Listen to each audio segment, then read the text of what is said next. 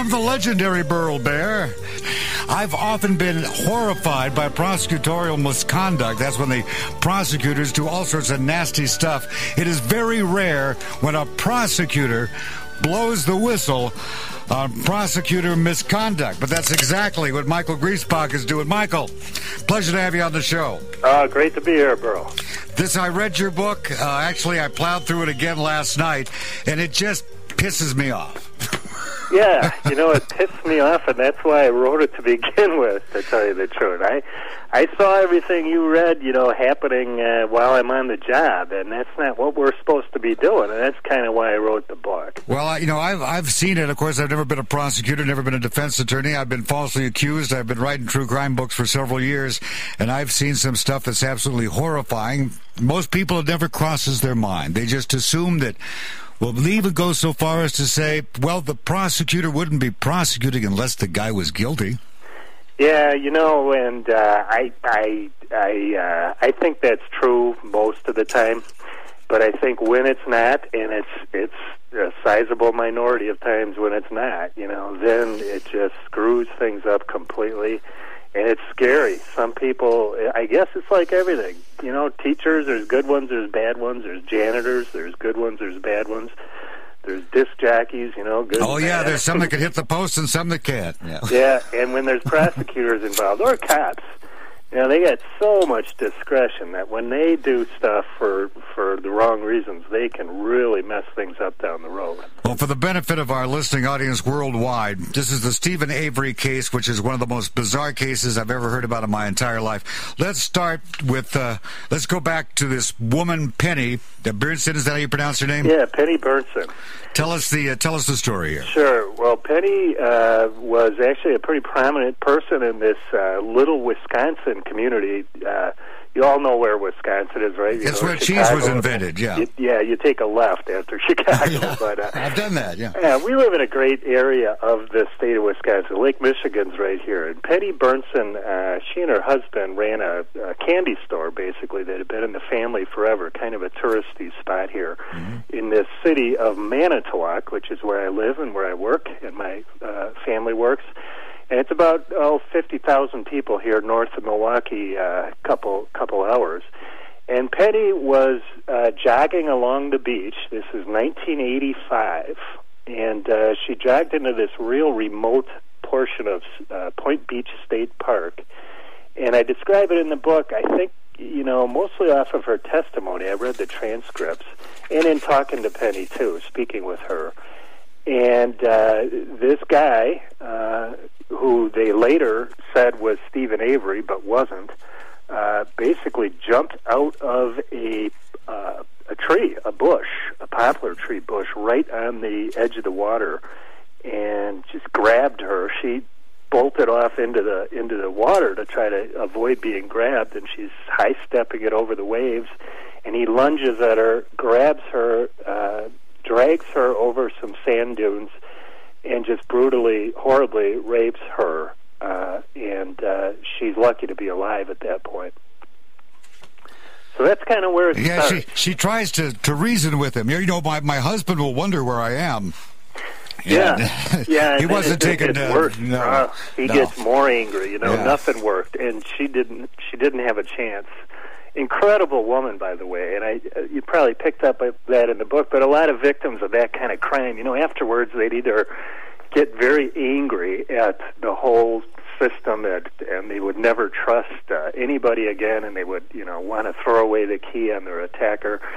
Uh, and just turn into a real kind of ugly person, or they would just really withdraw, you know, which I think is maybe more understandable. Some victims they just withdraw into themselves. Penny did the opposite. Uh, she got real involved in the justice system, uh, restorative justice. You know, the idea of bringing offenders back to to society and not treating them like they're complete outcasts, and also trying to help victims. She had, she uh, she got into victims groups, but she went to prisons. You know, and she tried to. Uh, tried to change offenders' lives around by going and talking to them as a well that's really amazing when you consider what she went through. And just as your book here he beats her after he rapes her he beats her mercilessly.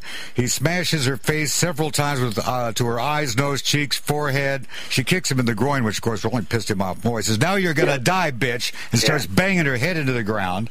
Yeah. And uh and then she's sitting there looking at her bloody hands, kind of dazed, just. Oh yeah, she's just in a state of shock. She sits yeah. there cross-legged uh, by the side of the water for a long time, just yeah. kind of duh, until her husband shows up. Yeah, yeah, totally dazed, and uh, she's naked and bloodied and bruised, and and then. Uh, somebody sees her first and and they put a towel around her and then her husband you know a mile down the beach runs up and sees her yeah, it's, it's as bad as it gets for a crime for a woman to experience. Can you imagine that? This guy leaping out of the poplar trees, grabbing her while she's jogging along. Really a neat person, too. She was a YMCA instructor. They had a couple kids. Uh, just as bad as it gets. So they obviously had to catch this guy, whether it was the right guy or not. Yeah, yeah, we can't let that kind of stuff happen uh, here in Wisconsin, you know, or anywhere. And they had an immediate suspect, a guy in town they didn't like anyway. They did, yeah, and uh, he only real vaguely met, matched the description. But uh, this guy had bad luck, and that's Steven Avery. Uh, he was uh, a couple of things. First off, he was on bail for a crime which was a heavy-duty crime in its own right. He had he had run down a woman on the road, smashed into her car, held her at gunpoint, and uh, it's only when she pointed out she had a, a uh, baby in the car that he let her go, but it's pretty clear he was going to assault her at that time. So the cops in this size of a community, you know, they already had this guy sort of in in their mind.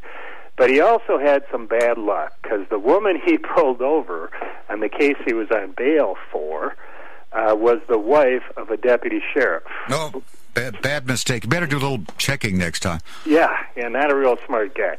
And his uncle was a, a deputy on the sheriff's department too, so everybody knew, you know, Steven Avery. Well, plus it's a small town. He's got a business there. He has family there, large family. Yeah, he does. Married, and just uh, a, a couple weeks before this uh, rape thing happens, uh, his wife gives birth to some more kids. Yeah, it's uh, twins, the the uh, third, uh, fourth, and fifth kid of uh, kids of uh, of, of five children. Uh, I don't know if you like their names, Billy and William Jr. I thought that kind of gave kind of gave a pretty good idea. It's not quite Deliverance, but the Avery clan. Uh, they're they're uh, they're you can see why the police maybe suspected him because he did sort of match the description. But it's quite a crew. Uh, kind of like the movie Winter's Bone. Those, those kind yeah. of people. I don't know if you've seen that, but uh, yeah, pretty creepy, pretty creepy crowd there. But uh, you know, on the other hand, there are people that it kind of reminded me of a, a farm family in a way. They worked real hard together. They they hung in there together. They, uh, I guess, stick up for each other when they get in trouble. And uh, he, he, did. He did have a temper. He was known to get in trouble, but then again, he was also a married family man who was known to be very hardworking. Exactly. Yeah. There's a picture of him and his family, all five of the kids in the book. Uh, taken the night before he was accused of this crime, and looks like a pretty, yeah, pretty nice family to me. At least they're close to each other, and. Uh, so much his, to his surprise, shock, chagrin, and mortification, they come and arrest him for this uh, this terrible rape. They do. They just they come into the house, uh, and uh, one one officer hides in a closet below. They didn't have a warrant. Uh, they used his uncle to kind of coax him down the stairs and uh, and they place him under arrest. Yeah, and from then it kind of takes off. I guess one thing you you you probably noticed in the book is uh, before they arrested him, the the police sketch, the the artist, police artist composite, right. Uh, turns out that uh, the officer who did that sketch uh, it's the first sketch he ever did, first of all, and I think the only one that ended up in court he uh, had access to the photo from the mugshot of Avery, oh. Steven Avery, uh, right in the hospital. It's never been proved, but I, I talked to the two lawyers that did the wrongful conviction lawsuit, and they were they were pretty well sure that they had almost uh, sat down and just copied the uh, traced it. Yeah, you bet. Maybe take a little look and talk to the victim. It could have looked a little bit more like that. You know, you think maybe his his beard was a little bit more that way, and so there's a pretty good chance. At least the lawyers thought they had, thought they had pretty well proved, and I think it's pretty clear too. Uh, the judge at the trial said the two bear, uh, bore an uncanny resemblance to each other. Isn't that amazing? Yeah, they looked exactly alike. So at that point, the victim sees what the cop draws, sort of based on what she says, and then they do a photo array. She picks him up. Yep, that was the guy that got me.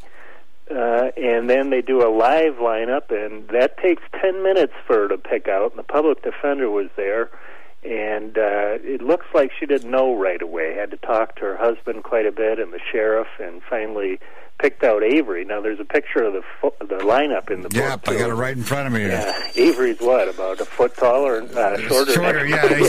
yeah. Everyone towers over him. It's like they brought in, you know, a midget. Yeah, this, you know, and the other guy. You think it might be the small guy?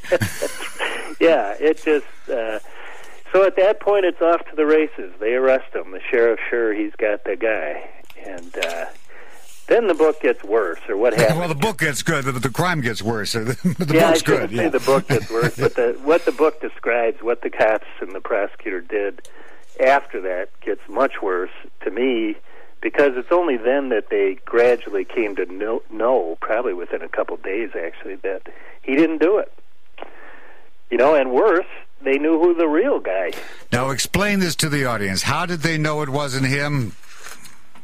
Well, uh, Avery, the guy they arrested, uh, there was a receipt from a Shopko, which is a like a shopping mall we have here in Wisconsin, uh, that had the exact time, and the clerk remembers the family because she was wondering what this these people were doing with this one week old set of twins in the store, but she identified them, and they had a clerk uh, at a receipt showing it was at 5:17 p.m that they were in the store in Green Bay, which is about 30 minutes from here. Almost impossible for Avery to have done it and get there. The cops had to speed 10 miles over the limit on the freeway to make it work, and they didn't have to run, you know, to the car after the assault and go grab his his children and get the car seat ready and put them in. And then there were 15 alibi witnesses showing that Avery was with the clan uh, at home uh, when the assault occurred. The women folk were inside watching divorce court, I think it was on TV, yeah. and, and all the guys were out working on this cement project. So it just couldn't have been him.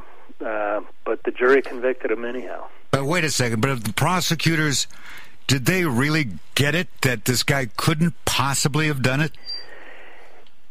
You know, that's that's a thing for the reader to figure out. But uh, I'm still a prosecutor in the office uh, where this happened, and I I wasn't there when Avery was. Uh, it, it uh, Michael, it stinks. It stinks real bad. It does, and I, I what I was going to say is I'll try to let the reader decide, but I think any rational reader would decide that these suckers knew that uh, Avery was was innocent. I just and I you know it's hard to go through all of it on a on an interview like this, but we took it to the attorney general's office. I was so upset as it became pretty clear that they knew, in my opinion, and I think most people really look at it in their opinion that he didn't do it, but they didn't care. It's that old concept of you know, he's a bad guy anyhow, and if he didn't do this one, he belongs in prison. Yeah, but meanwhile, the real person is out there doing it again. Exactly. Gregory Allen a real creep. I mean, he even makes Avery look like an angel. And he was he was on the prowl in Manitowoc in the area around here. The cops almost had him a few times. They were even tailing him at the time. And he was the guy that did it. And because they didn't convict him, of course, he was free to roam the streets. And eight years later, he brutally attacked a woman in Green Bay after breaking into her apartment Uh, he's still doing part of a 60 year sentence for that. Never would have happened had they gone after the right guy. It, this isn't the first time we've seen this. I mean, this case gets even weirder, but as you probably know, we had a situation over here in California, in San Diego. Our friend Caitlin Rother did a, a great book on the uh, on the case, and we had her on. It was the woman who allegedly poisoned her husband with arsenic, then uh, took the the money that she got from insurance and got a boob job and had sex with a lot of Marines. I guess I did read not that part, but the other part. They're going after the prosecutor. Right? Oh yeah, and then she was found guilty. There have been two true crime books about the case, and then it turns out the prosecutors knew the entire time that she never poisoned him. Same thing is here. They thought, gee, we'll be stars. We'll have some true crime books written about us. Well, we'll be heroes. And sure enough, they had two of them, and now they're being sued for multiple millions of dollars. Good deal, because prosecutors too long have taken a walk. You know, a lot of them become judges after a couple big wins like this uh, and the courts have prevented uh, lawsuits. There's one in Iowa. I don't know if you heard about this one or not, Burrow, but this, the U.S. Supremes agreed to hear the case, and we're heading toward pretty clearly uh, a, mo- a ruling that prosecutors can be sued, that sovereign immunity doesn't hold back for their intentional wrongdoing. And the lawyers settled, uh, or the wrongfully convicted guy and the prosecutors in the state of Iowa settled for, I think it was $18 million. Yeah, I think it was the FBI wrote a check to uh, uh, Geronimo Pratt for 16 million and said, yes, we framed you. yeah, yeah, but the money maybe it'll make it okay, right? Yeah, yeah. Well, of course, he did 27 years, most of it in solitary. Yeah, this guy did 18 years. 18 years trying to prove somehow that he was the wrong guy, that he didn't do it. Yep. And uh, what happened on appeals? They turned him down? Yeah, a couple times. He got one of the best lawyers in the state. There's a lot of very good defense lawyers in Milwaukee, and uh, they fought hard. Everyone who ever represented this guy believed he was innocent. Uh, private investigators tried to get television stations uh, to do stories on it. Uh, but the Court of Appeals, it's tough to win on appeal. You know that old concept that the jury's verdict is is been taken, and unless it's uh, the legal term is, I think uh, if there's no ra- rational basis for a reasonable jury to find blah blah blah, uh, you know they can't overturn it. So they did not overturn it until the Wisconsin Innocence Project got a hold of it and uh, got some DNA testing done. That DNA can make all the difference in the world. It's a great thing. It really is, both to convict and to acquit uh, when somebody isn't guilty. Well, it took uh, it took a little bit of, of work and lobbying to actually get to the point where they could get the the, uh, the samples to do the DNA, didn't it? Yeah, my former boss, for whatever reason, uh, would not agree to the testing of the DNA, which makes you wonder what he knew. Well, he was probably afraid it would come out that they'd screwed up. Well, that's what I'm thinking. But he wasn't the one who actually prosecuted Avery. It was somebody before him. But you know how these things work. Oh yeah, yeah. We had we had the Rampart scandal here. We know how those yeah. things work. there you go. So finally, or through whatever process it went through, of trying to get permission to get to get these things, the hairs or the fingernail clippings or whatever the hell it was. What did they what uh, what did they have to go with? What was left after 18 years? There was one hair left that had enough uh, biological material in the root to test for DNA.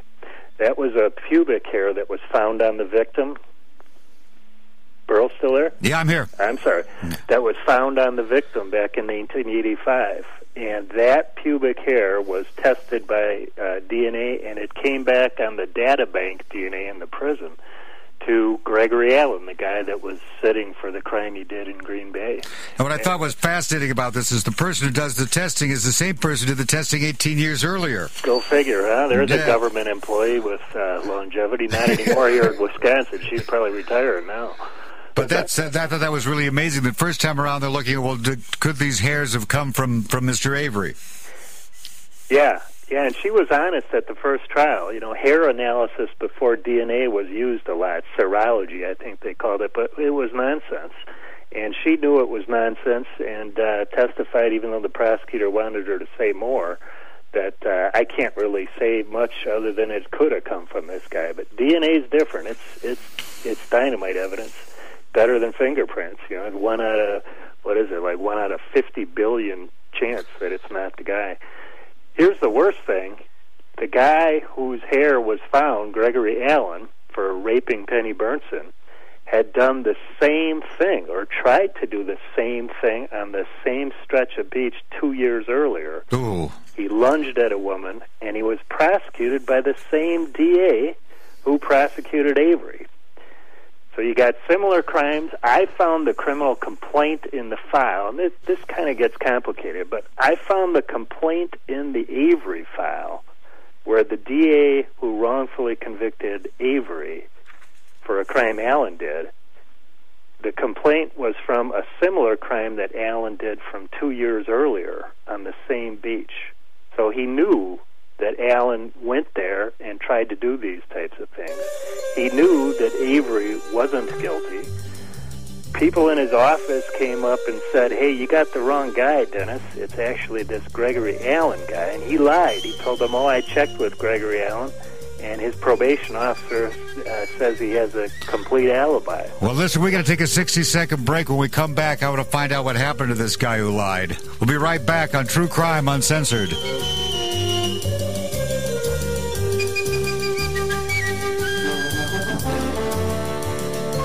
If you own an iPhone or ride the plastic pony in front of Kroger, you are no longer tied to your computer.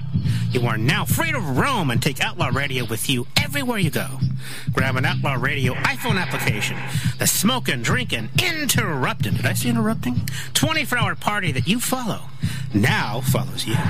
Your iPhone is now the easiest way to stay connected with your friends at Outlaw Radio, like me. Change the way you listen to the radio seven days a week.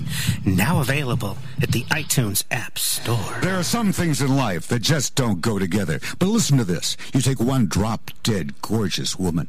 You add an incredibly wealthy, handsome man. You put them together. They have all the money, clothes, jewels, drugs, alcohol they could possibly want.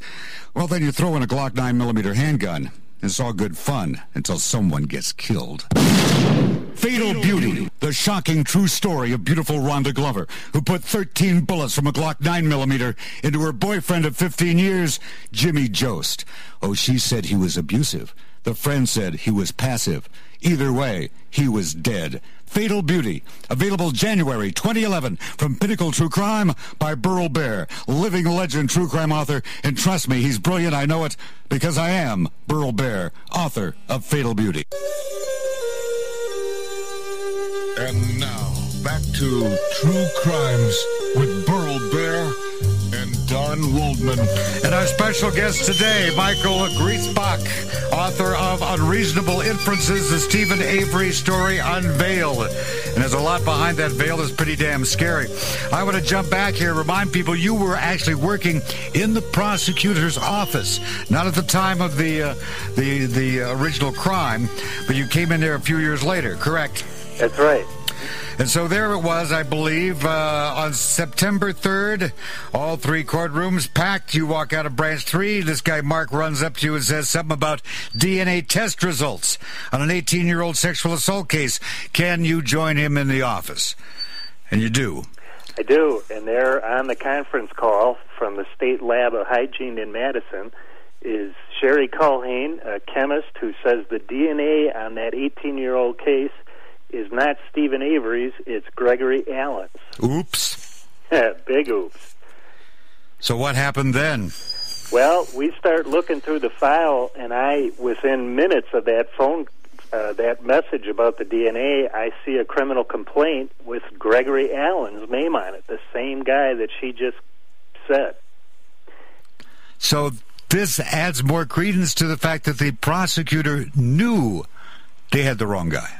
It does. There's no reason that Gregory Allen complaint would have been in the Avery file for a crime that he did a couple years earlier, where he at least tried. He lunged at a woman and dropped his swimming suit, and all he got was a disorderly conduct and a fine. But that prosecutor, at some point, the former DA here uh, from years ago, from 1985, had to know that it was Gregory Allen and not Steven Avery who committed the new crime, and he went. Is this guy Avery. still alive? Yeah, he is. He moved on to Madison. He's in a big law firm, lots of money, nice place right on the lake, takes nice trips every year. Not touched by the investigation. Not touched. Well, touched in terms of yeah, lots of people were interviewed and all kinds of horrible stuff that I that I bring out in the book came out. It's an 18-page report by the Wisconsin Attorney General, and you read the first 15 pages and your mouth drops about how they could have done this intentionally. But you get to the last page, the conclusion, where the Attorney General herself uh, or her politicos get a hold of it, and it's a whitewashing. She found that it was just a matter of poor police communication, maybe a little tunnel vision, but no ethical or criminal law violation. Oh man, I've seen this too many times. Yeah, it was ugly. Oh. Meanwhile, this guy's sitting in the slammer for 18 years. He was, yeah. And he became a hero in Wisconsin when he got out of the slammer. He's kind of a character. He came out looking uh, beard down to his. Oh yeah, it's, it's great, great pictures in the book, ladies and gentlemen. Of this guy's got a beard, makes Santa look clean shaven. yeah, he does. He's cracking open a beer back at home at the junkyard, the salvage yard, and uh, became kind of a folk hero here in Wisconsin. And there was the Avery Task Force, which was a reform committee in the legislature that was set up to review police uh, misconduct and different ways we can look at uh, at making sure we're right on photo arrays and that sort of thing. Well, I've, I've, we had a Willis Wilson on the show a couple years ago, and if you get a chance to go back to our archives and listen to that one called uh, "Wrong, Wrongly Accused" or something, uh, same sort of situation: woman raped with a knife to her throat, and uh, they put him in a lineup, and he's the only guy with the beard. Yeah. and they keep offering him deals to, you know, plea bargaining deals. Oh, sure. And he keeps refusing, saying, "But I didn't do it. But I didn't do it." They tried to pin him on uh, six other crimes done by the same guy, same pattern, and he refused and refused and refused. And in the final analysis, it took the the jury about ten minutes to find him not guilty. And the judge says, "Let me take you across the street for some ice cream." but meanwhile, he spent all this time, you know, his reputation ruined, and God knows everything else. Yeah, cops and prosecutors, they just can't understand how maybe they're wrong once in a while. If somebody says they're innocent, they really are. In their defense, 95% of the time, they're right. But it's a, it's a different situation when there's an indication that they know. This is what really bothers me. Yeah, these are the bad ones when they know and they go ahead anyhow, and it's that mentality of, well, he's a bad guy anyhow, so who cares if we put him away for something he didn't do? You know, it's a it's it's an ugly thing, uh, and what happens after, of course, I'm sure we'll talk about. Oh it. yeah, because that's even uglier and that's even more controversial. Yeah, but uh, the uh, the thing is, uh, when uh, when you do that, you also part of their thinking, I believe, there's the political part of it where they'd have to admit a mistake and maybe not get reelected on a real high profile case.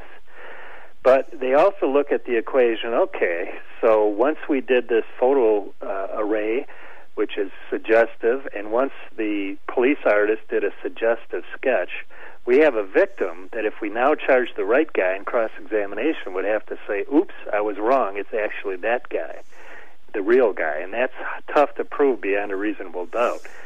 Uh, no excuse for, obviously, if you know somebody didn't do it, even if it's the day before trial, you got to dump the case as a prosecutor.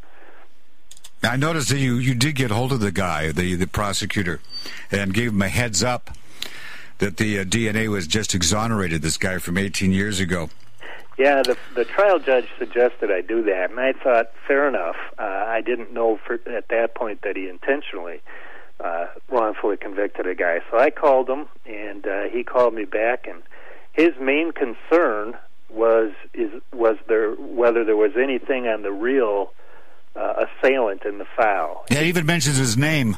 He did anything on Allen in the file. Couldn't give a, a, a rat's you know what about uh, the fact that a guy sat for 18 years.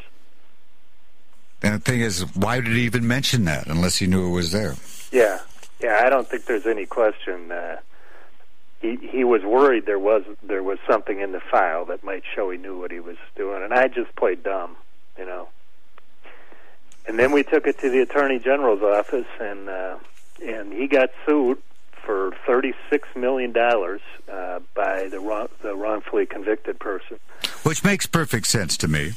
It does. I'm sure you wouldn't end, ended up with 36 million, but you, you aim high, and it would have settled for something. I'm sure. Oh, so well, even in Walla Walla, Washington, we we had a case uh, there where. Uh, the the cops set set up a woman to uh, to get some uh, some drugs for somebody, uh, and then said when they busted her, you have to now work off your legal obligation by giving us other people to arrest. She hadn't even been convicted of anything yet. Sure. And uh, she refused. She went to court. The judge said the woman was not, listen to this, she was not predisposed to commit this crime, but only did so at the insistence uh, and urging of the undercover informant but they sent her to prison anyway. Her husband comes back from Desert Storm, takes one look at this, gets an attorney, and bam, she's out of there in a hurry, and he sues for $1 million for each violation of her civil rights, uh-huh. which was a slam dunk. And uh, people, they, they people take, don't realize they can sue. Yeah, yeah. And they take somebody who's not into the dope scene and, and, and try to put them into the dope scene. Mm-hmm. You know, yeah, the concept of using the smaller fish to get the bigger fish. Uh, metro drug units all over the country doing that. And if you're getting the real big fish, it kind of makes sense. But too often we just end up with sort of middle-sized fish or minnows. Yeah, zygotes, whatever. So yeah.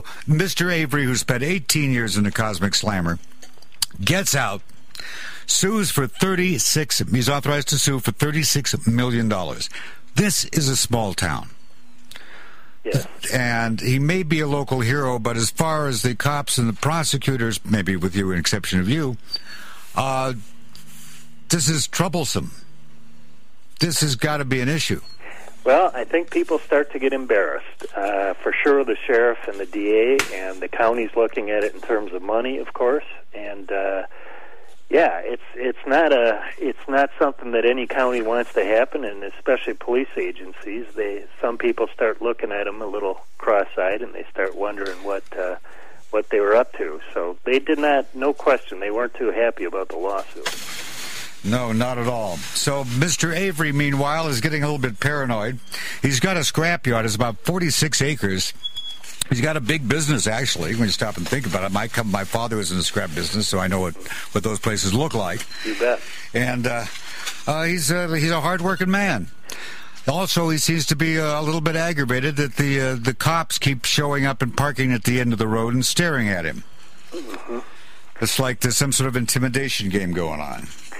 Yeah, and uh, mostly once the once the story goes a little further, that intimidation's going on. Right, right at part of the time, you see where uh, Avery decides he's got to move into an ice shanty, uh, which is a place where people ice fish up up here in Wisconsin. It's a real small little hut, and you can tell what happened to his psyche from all those years in prison. He needed this small space. Mm. So there, this guy is living inside an ice shanty, and to tell you the truth, I think it's Avery's mind that tr- starts thinking he can kind of get away with whatever he wants to get away with, because he really was a folk hero at that point, and he figures the system owes him some. No, it was thirty-six million. yeah, yeah, they do. But maybe a few get out of jail free cards too. Uh, and you have to remember that he he really was uh, you know one messed up dude even before he was wrongfully convicted and you, you start to think what 18 years and that anger built up uh, with that prior disposition, predisposition, would have done to his mind. So he was kind of a lost soul in those couple years that he was out. I would imagine spending those 18 years in prison must have been very, very difficult for him. I'm sure it was. If you know you're innocent and you're fighting back and you're sitting there for 18 years, you lost your wife, you lost your family, she divorced him and uh, yeah, that kind of anger and, and, and resentment, I'm sure, builds a lot. And then a woman named Teresa Halbach goes missing. Yes, she did. Freelance photographer from uh, Appleton area of Wisconsin, close to Green Bay. Uh, she's reported missing by her mother, and uh, turns out the last place Teresa was, uh, and this is on Halloween Day of 2003, October 31st the last place she had been seen was taking a photo at the Avery salvage yard of an old car that Steven Avery wanted to put on the Car Trader Auto magazine. Now, she'd been there more than once to take pictures. She had, and the last time she had been a little bit creeped out because Steven Avery showed up at the door just with a bath towel wrapped around him. Oh, that's better than nothing at all. Yeah, yeah I think so. But she mentioned it to a friend. She must not have been overly creeped out because she did go back that day, but I, I think she wondered a little bit. So she goes to take a photograph. She doesn't come home. And they start wondering what happened to her. It did. And it, it becomes a, you know, a story on the night, nightly news as time goes on, too. But six or seven days pass without having found her until a volunteer search party goes out looking. And they find her SUV, a RAV4, on the Avery salvage yard at the corner. Uh, covered with brambles and and uh, and wood to try to conceal it. Now they didn't find it the other times they looked. You're right. The police uh, police went out there earlier and did uh, what they call a cursory search, and they did not see Teresa Halbach's car. Avery was a that salvage yard was a sus, uh, place they wanted to check right away because it was the last place she was known to have been, but they didn't see her car that day. Well, then we then you touch on something that, that, that we often talk about on this show, and that's trial by talk show. Nancy Grace. You turn on the TV, and Nancy Grace and her crew are talking about the Teresa Halbach case. And meanwhile, Avery's still sitting up in his little ice ice cave in, yeah. in the frozen north. He's up in his cottage in the ice cage, yeah. And there he calls into the Nancy Grace show of all things. Uh, but by this time, the police had discovered that uh, Teresa Halbach wasn't just missing, but she was gone. She was she was. In fact, it was as brutal as it gets. Uh, I was actually called out to the crime scene that day, uh, and I'll never forget that day. Never. Uh, we had media helicopters flying above the salvage yard, and the salvage yard is a hilly area with grass growing up over cars. Uh, you're right. It is. It does a pretty good business, but it's also kind of a surreal type of atmosphere. And it just at that time of year, uh, October 31st, with uh, woods, and it started out as a real sunny day, uh, but it turned into a driving rain later Mm. that night. And we had the crime lab unit, the mobile unit there, with uh, kind of the headquarters and uh, a light and some some a canopy that was flapping in the wind. It turned into a real cold, 40 degree kind of driving driving wind. And police, probably over a hundred police from different jurisdictions, with dogs barking, trying to search for Teresa's remains. And they hit the dogs hit on a fire pit, uh, which later was uh, found to contain bones and a cell phone belonging to Teresa Halbach. Now, when this all comes out, you turn on Nancy Grace. Now, the guest host, uh, Harris Faulkner, opens the show with a video clip of uh, Ken Kratz. Now, it's uh, from the prosecutor's office. Ken Kratz is, uh, yeah, we we uh, had a special prosecutor because of the conflict with the lawsuit. So Okay, we're going to take a quick 60 second break. We're going to come back and find out what happened in this horrifying situation right after this.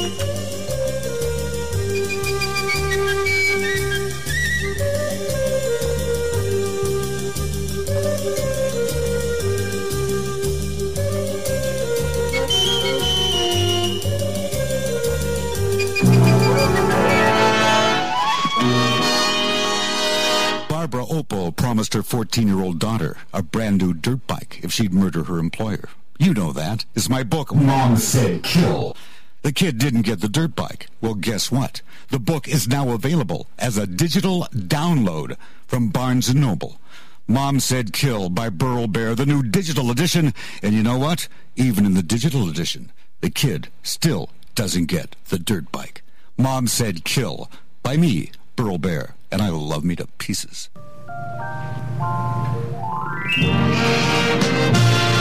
Barbara Opel promised her 14 year old daughter a brand new dirt bike if she'd murder her employer. You know that. It's my book, Mom Said Kill. The kid didn't get the dirt bike. Well, guess what? The book is now available as a digital download from Barnes & Noble. Mom Said Kill by Burl Barer, the new digital edition. And you know what? Even in the digital edition, the kid still doesn't get the dirt bike. Mom Said Kill by me, Burl Barer, and I will love me to pieces. If you own an iPhone or ride a plastic pony in front of Albertsons, you are no longer tied to your computer. You are now free to roam while Barstow's burning and take Outlaw Radio with you everywhere you go. Grab an Outlaw Radio iPhone application. The smoke and drink and interrupt in 24 hour party that you follow now follows you. Your iPhone is now the easiest way to stay connected with your friends at Outlaw Radio. Change the way you listen to the radio seven days a week. Now available in the iTunes App Store.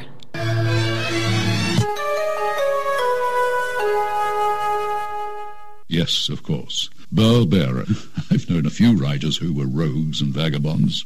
And I'm Roger Moore. I didn't supply the microphone. Yes, I am the legendary Burl Barer. The show is True Crime Uncensored. Michael Griesbach, author of Unreasonable Inferences, the Steven Avery story, Unveiled. St- hey, who who in the world is this Wendy Murphy, and where does she's got a hell of a lot of nerve? She's the talking head prosecutor, isn't she? Oh my God! Yeah, I guess Nancy Grace uh, likes to stir the pot. But Man, yeah. I'll tell you, I mean, I get so aggravated with this. It's been a running soapbox thing on, on our show for ages. This trial by talk show and indictment by soundbite.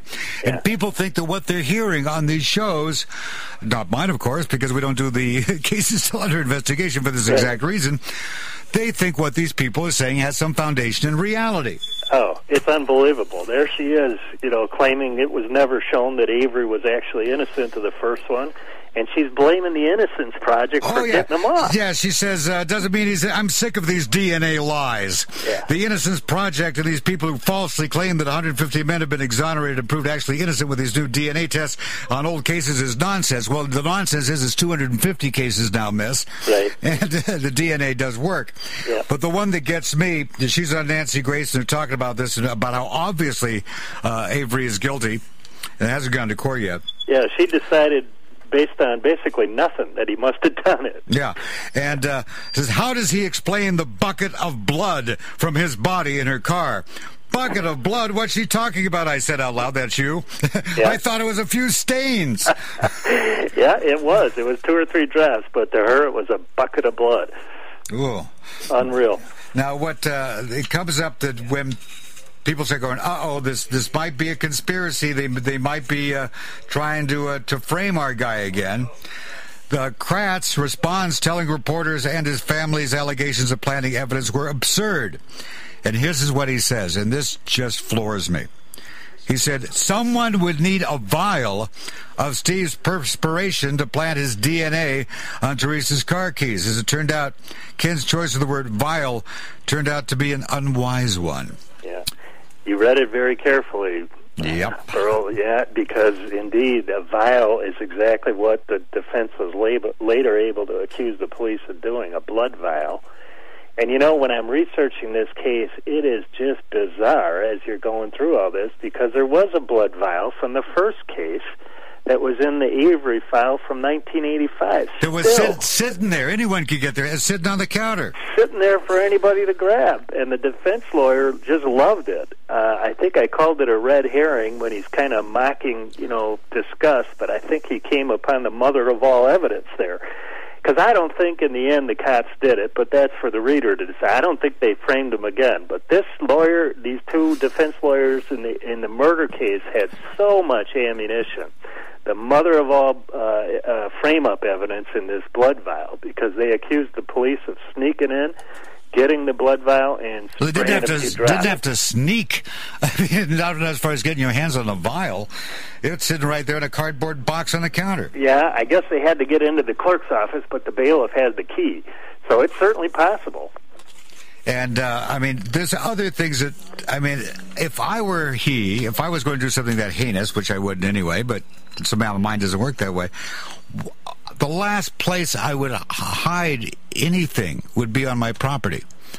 The last place I'd put the car would be on my property. The last place I'd burn the body would be on my property. And if I had the keys to this car, I wouldn't hold on to them and hide them uh, behind the dresser in my bedroom or wherever the hell it was. Yeah, and how Uh, do you that- like the way the police found those keys? Isn't that amazing? It was about the sixth or seventh search. Yeah. Well, look, bedroom. look what we suddenly found. Yeah. It it really rubs me wrong. It just it screams at me. There's something really wrong here. Do you think he didn't do it? Man, I don't. It's just it is so bizarre. And the other thing is, is when you have a, a confession from what his nephew or something, His nephew's 16 years old. Yeah. and he says they chopped her up in little pieces in his room. No blood stains in the room. No Yeah. blood evidence at all.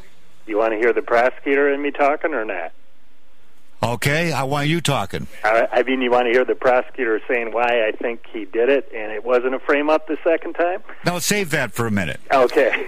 Explain to me how you. get- I mean, I I think Professor Alan Hirsch, who does the false confession thing, should be here to talk about this 16 year old giving a confession about chopping up a body with a bunch of and there's no blood stains there. Yeah, I listened to that link that you had when he had uh, when you interviewed him. That was really interesting. And this 16 year old is, uh, I guess some people you know would call him developmentally disabled to some extent. Uh, he's a high school kid. He graduated from high school, but no prior, no priors at all on his record. And you're right, there was no blood found in their bedroom. And the, the uh, story from the 16 year old doesn't get any worse, does it? I mean, No. as far as how they did it, they Oh, tied goes into up. horrible graphic detail of the terrible things they do to her, but when you go to the place where it says they did it, there's nothing. Yeah, there's no blood evidence there. Uh, there was some uh, some kind of ammonia or detergent that would have removed blood, and I suppose there could Yeah, but been, you know how useless that is when people try to do that. They got ways that you can test for that stuff. Yeah, I I don't know. All I all I could tell you is uh, that's another thing the readers got to figure out. I can also tell you there's plenty of folks around here who believe the police did set up Avery in the murder case too. It's uh, I don't know who else could have done it unless they know someone who has that modus operandi, as they say. But uh, just something. I mean, especially when I read the the confession, which doesn't seem to be very rational at all. The confession of the 16 year old, which doesn't match any of the the physic- physicality of things. Well, That that- really bugged me. Yeah, it it did. You know, he did say that they burned up uh, Teresa's remains basically after Avery cut her into pieces. And I hate to bring all this out to your listeners, but that's exactly what happened. I mean, this is Jeffrey Dahmer kind of stuff. And the police found the bones where the kids said they would, and her cell phone as well. Um, you know, there's a there's a lot of weird stuff here. It just happened to be two Manitowoc County police officers instead of the other jurisdictions that found the key too. That found Teresa Halbach's key. Uh, so I can see why people really wonder. Uh, and although it is a three-hour taped video confession, but I'm no expert on false confessions. Uh, so How guess- many hours was he in there before they got the confession out of him? Oh, I think they had been at him several times, and this was probably the third or fourth time they interviewed him, and probably hours, that's true, before they talked to him this time. His lawyer, one of the appeals after the fact was ineffective assistance of counsel, and it turns out his lawyer just sent him to that interview alone, figured out he can oh, handle it. Oh, come on. Oh, yeah. I have a developmentally delayed 16 year old. He doesn't need counsel present. You, you, you got it. Exactly. Whoa, wait a minute. Wait a minute. That sounds awfully wrong to me. Yeah, I I think that's about as ineffective as you get. In fact, the appellate counsel in the in the Dassey case, and that's the nephew, they're from the Northwestern University Innocence Project in Chicago, and they not only accused him of being ineffective assistance, but also accused him of actually trying to help the police. So the kid's lawyer, having decided it's in the best interest of the kid to cooperate to get a better deal, is basically pressuring the kid into confessing himself. No, this is really sick. It's ugly. It's ugly. Does it make you want to, like, go get a different job? Yeah, if I didn't have four kids and a great Wisconsin pension that our governor's trying to steal, I, I would. I'd like to get another job. But people tell me you ought to hang in there that we need people that yeah, I don't want to sound like I'm some overly virtuous type here, but I would never do this. And we need we need good prosecutors, people who treat people a little more fairly than uh, than happened here. So Mr. Avery is then, of course, convicted of uh, chopping up uh, this innocent woman and burning her uh, on his property and hiding the car on his property and keeping the keys and putting them in his bedroom that they didn't find until the third time they searched the room and he's now uh, he's back in prison. He's serving a life sentence now. Yeah, he was convicted after the jury deliberated for three days, so they were obviously chewing on uh, a not guilty verdict, or at least some of them was. It's up on a excuse me, uh, the case is on appeal right now, so we'll see what the Wisconsin Court of Appeals has to say. Well, when they got to the sentencing, there wasn't much to argue about. I'm quoting here from your book. When it was his turn to speak, Steven Avery said he felt sorry for Teresa Halbach's family and their friends, as well as his family and himself. Quote, it's hurting everybody, he said, unconvincingly. You were in the room. He said he would prove his innocence someday, just like last time. Teresa Halbach, I didn't kill. He said, I'm innocent for all of this, and I figure later on I'll prove myself innocent. I feel bad about it. I wish they'd catch the guy who did it, whoever did it, because I didn't do it, honest to God. And then they locked him up for life until, unless something goes. I mean, this story could just keep going. Yeah, it could. Yeah, if it if if something else comes up, uh, then I am going to change what I do for a. Man, now you you must have had some static writing this book, but there were people who couldn't have been enthusiastic about you doing this. Well, I don't know if I'm the most popular prosecutor here in Wisconsin. No, I don't. I'm surprised you haven't gone missing. Yeah, well, I've I've gotten uh, I wrote a letter for the or an article for the state bar uh, journal or monthly magazine, and actually a couple prosecutors called and really really liked it. A lot of defense attorneys liked it because I tried to point out why it does matter that Avery was wrongfully convicted, uh, unlike the talking head prosecutor on Nancy Grace. So there's a mix, you know. I think the prosecutors that are in this for the right reason, I suppose they would would not uh, hold it against me that I wrote a book like this. Thought it was very ironic. Last week uh, we had on Stephen Singular was talking about the OJ case and the EDTA. Uh, evidence that uh, came into play in in, uh, in uh, the innocent verdict not guilty verdict by the jury, and the uh, the same tests were done for the opposite reason or the same reason in uh, in this case. Yeah, yeah, but, they had to show the prosecutors that they didn't that the police didn't plant it, so they needed to show there was no preservative in the in the blood on the on the car. Uh, the FBI hustled in our case. Supposedly, they worked uh, two weekends in a row to develop a new protocol. And the idea here is to figure out when blood for for instance, here it was the blood on the victim's car. The defendant was saying the defense was that the police set it up and put that blood there from the vial in the clerk's office from the first case. Well, that vial had this thing called EDTA, some long chemical. Right and because that's a preservative. But the real blood of Avery, if if it was real blood of Avery on the car and not from the vial, would not have this EDTA.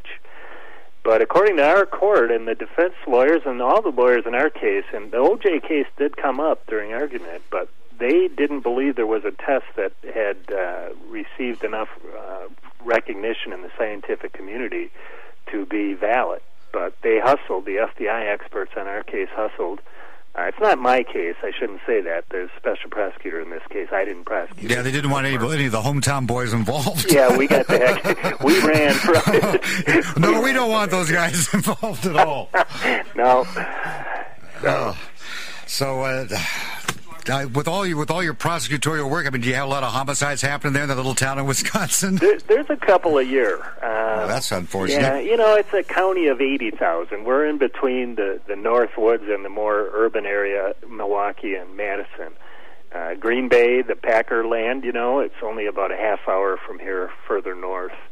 Uh, but there's a lot of crime. People would be surprised in smaller towns. Not nothing like the volume, but the types of crime. You know, cocaine and well, yeah. Well, of course, what else are you going to do in a small town like yeah. that? Something to keep yourself amused. Yeah, exactly. something to kill the pain living there. You can only look at so many cows and beer cans. Yeah, cows, beer cans. Give me the heroin. and cheese heads. Don't yeah, forget that'll that'll do it right there. Yeah. Tie me off right now. you could go to Wisconsin and we can shoot you up. What's yeah. it going to be? yeah, that's right. well, are you going to be going on Nancy Grace to talk about this? I thought about asking her. Maybe I can get on with that same prosecutor. Oh, yeah. Slap her around. Buckets of blood. Listen, uh, Michael Griesbach, fantastic book, ladies and gentlemen, called Unreasonable Inferences. The Steven Avery story unveiled. Uh, well written, too. Guy must be a lawyer.